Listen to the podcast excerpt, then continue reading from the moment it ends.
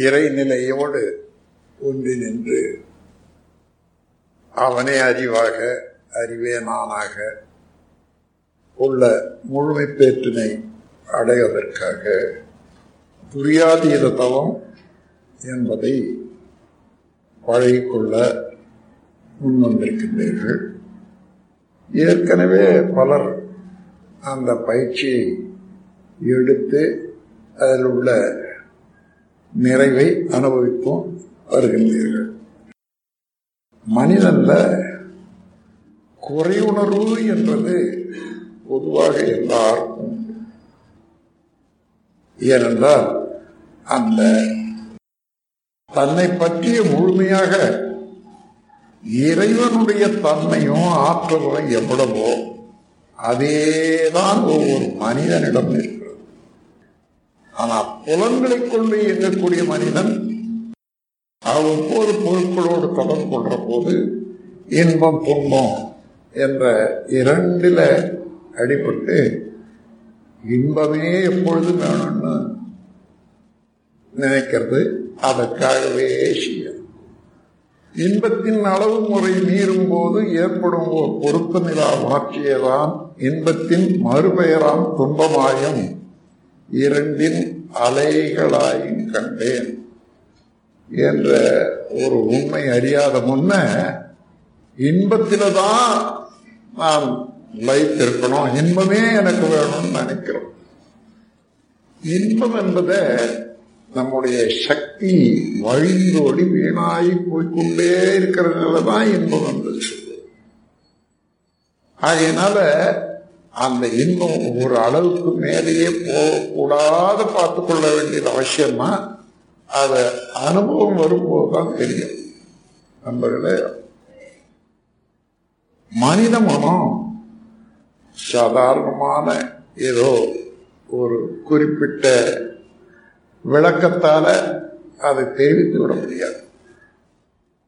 இறைவனை பற்றி எத்தனை வேதங்கள் புராணங்கள் எதெல்லாம் கூறியிருக்கின்றார்களோ அவ்வளவு ஆற்றலும் மனதில் தான் வந்து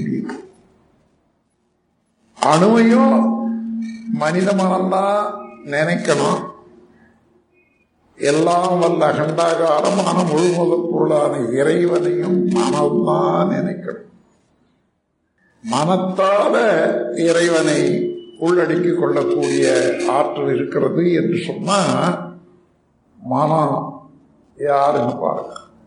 இந்த இறைவனே மனமாகவும் இயங்கிக் கொண்டே.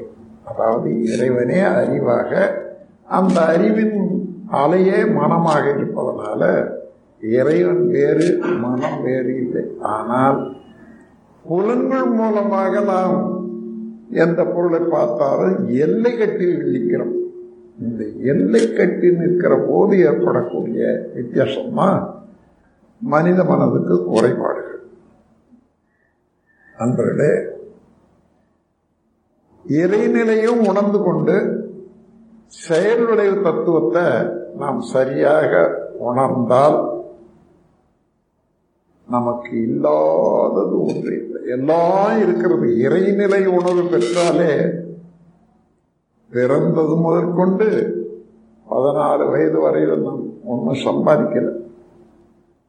எப்படி வளர்ந்தோம் வாழ்ந்தோம்.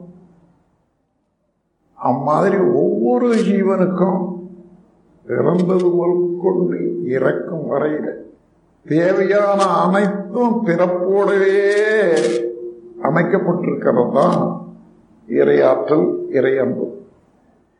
அந்த முறையில் ஒரு குறையும் இல்லை. நாம் சிந்தனை பெற்ற பிறகு என்ன செய்யணும்? என்ன செய்யக்கூடாது? ஏன் விளைவை நல்லா கவனிக்கிறோம் செயலில் உள்ள விளைவை கவனிக்கிறோம் அந்த விளைவுக்கு ஏற்றவாறு எனக்கு என்ன வேணும்? அது வரைக்கும் விஷயம். இப்போ ஒரு பயிற்சியை நீங்களா தொடங்கி கொள்ளலாம். மனித மனம் எப்பொழுதும் பழக்கத்தின் வழியே ஓடிக்கொண்டிருக்கும். அதே போல செயல்களும். பழக்கத்தின் வழியே தான் மனமும் செயலும் ஓடிக்கொண்டிருக்கிறது என்பதை நன்றாக ஆராய்ந்து தெரிந்து கொள்ளுங்கள். அது நல்லதோ கெட்டதோ அதை பற்றி இல்லை. ஏதோ பழக்கம் வந்துட்டு அந்த பழக்கத்தின் வழியே தான் போகும் அது கள்ளுக்குடியா இருக்கட்டும் சி- சிகரெட்டா இருக்கட்டும் இன்னும் நல்ல பொருளா இருக்கட்டும். இப்ப என்ன வேண்டியது? ஆராய வேண்டியது நமக்கு என்ன வேண்டும்? இன்பம் அமைதி வேண்டும். அதை தரத்தக்க அளவுக்கு என்ன செய்யலாம்? என்ன செய்யக்கூடாது? என்பது தேர்ந்தெடுக்கிறது ஒரு ஒரு நாளைக்கு பத்து பதினஞ்சு நிமிஷம் உட்கார்ந்து பார்த்தீங்கன்னா தெரிஞ்சு ஏன்னா நமக்கு வாழ்க்கையில் அனுபவம் இருக்கிறது. இந்த அனுபவத்தை வைத்துக்கொண்டு தெரிந்து கொள்ளலாம். தெரிந்து கொண்ட பிறகு ஒரு முடிவு கட்டுங்க. தினசரி வாழ்க்கையில் நான் என்னென்ன நன்மை நல்லது செய்கிறேன் தீய விளைவுகளை தரத்தக்க செயல்களை செய்கிறேன். அப்போ இந்த தீய விளைவுகளை தரத்தக்க செயல்களை இன்று முதல் கொண்டு விட்டு விடுவேன். என்று அதுல பத்து செயல் இருந்தால் இந்த ஒன்றை விட்டு விடுவேன் என்று ஒரு நாலு நாளை பழகும் அப்படின்னா பத்து செயல் இருந்தா பத்துக்கு நாற்பது நாள் தானே ஆகணும் நாற்பது நாளுக்குள்ள முழுமையா மாறி போடுமே அது செய்யாததுனால தொடர்ந்து செய்ததையே செய்து செய்து செய்து செய்து அதை நாம் ஆராய ஆராயாததுனால அந்த பழக்கத்துக்கே அடிமையாயிடும் பழக்கம் என்பது புலன்களால வந்தது தானே பழக்கம். நிற்குது ஆனால் ஆராய்ச்சி அறிவில் வந்துட்டா அந்த பழக்கமே மாற்றி ஒரு விளக்கத்தின் வழியே வாழ்க்கை அமைத்துக் கொள்வதற்கு நமக்கு தவம்தான் அதுக்கு சரியான வழி. நம் கடமை அறவாழ்வின் நாட்டத்தே சில கட்டும்